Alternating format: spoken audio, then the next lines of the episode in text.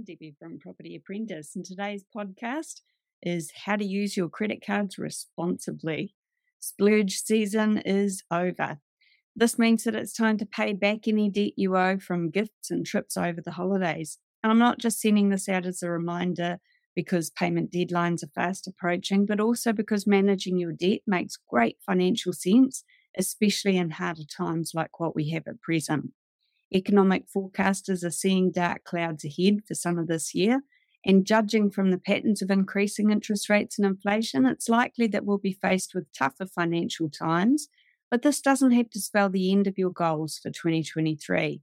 If you consider financial freedom as one of your priorities, here are some of my suggestions on how to use credit cards responsibly.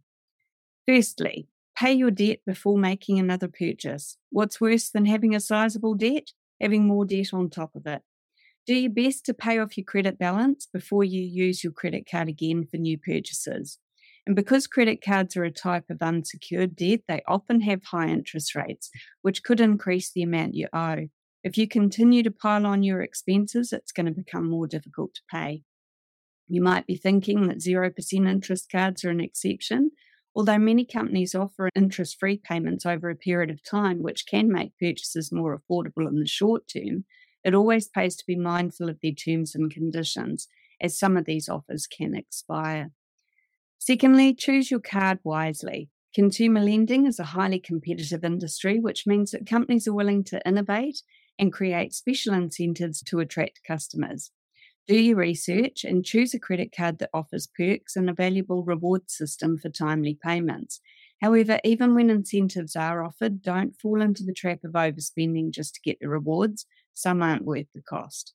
If cash flow's tight for you, signing up for a low-interest card is appropriate. It's also worth taking time to review your current provider. You might want to consider switching to another provider for better deals or services. Third tip, make payments on time. You'll be shocked to see how late and interest fees can stack up on delayed payments. Not meeting your payment schedule will negatively impact your credit score and hold you back from achieving major financial goals like securing a home or investing in property. Strive to pay down your debt with money in your bank account. I've heard of cases where people use credit cards to pay off other credit cards, and that can be a really dangerous trap, because you can put yourself into a debt spiral. If you're only ever paying the minimum required monthly payment, you'll pay a huge amount of interest before you ever pay off that credit card balance in full. So always aim to pay off as much as possible each month, and better yet, pay off the entire amount owing each month, and then you won't be charged interest at all. Fourthly, audit your receipts. Retain your credit card receipts, and when your bill arrives each month, compare your saved receipts with your monthly bill. If you notice any discrepancies between the charges you've made and those that appear on your bill, immediately report these issues to your credit provider. By doing this, you can help protect yourself from human error and fraud. And also, it's a good way to double check that you're not paying for subscriptions that you never use anymore. Fifth tip is to strategically close down any unused credit card accounts. A simple rule is to only use what you can afford to pay. If you've got unused multiple credit cards that charge high annual fees, you're better off closing them down. And if you're in the opposite scenario where you've got multiple cards and struggle with excessive spending, my advice is also to let those go. Keep in mind that several cards are harder to juggle and budget for. Keep it light by having one or two cards maximum.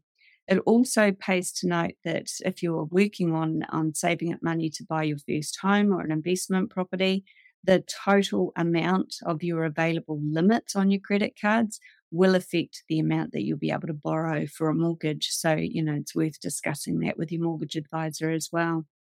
Taking a step towards financial freedom doesn't mean you have to totally remove your credit card from your life. It just means creating a healthy relationship between how you see and use money in a way that supports your unique goals. My mum once said to me that your credit card has a limit, not a target. And I think that's one of the best bits of financial advice I've ever been given. So for more tips on how to successfully manage your finance, stay tuned to our Property Apprentice podcasts.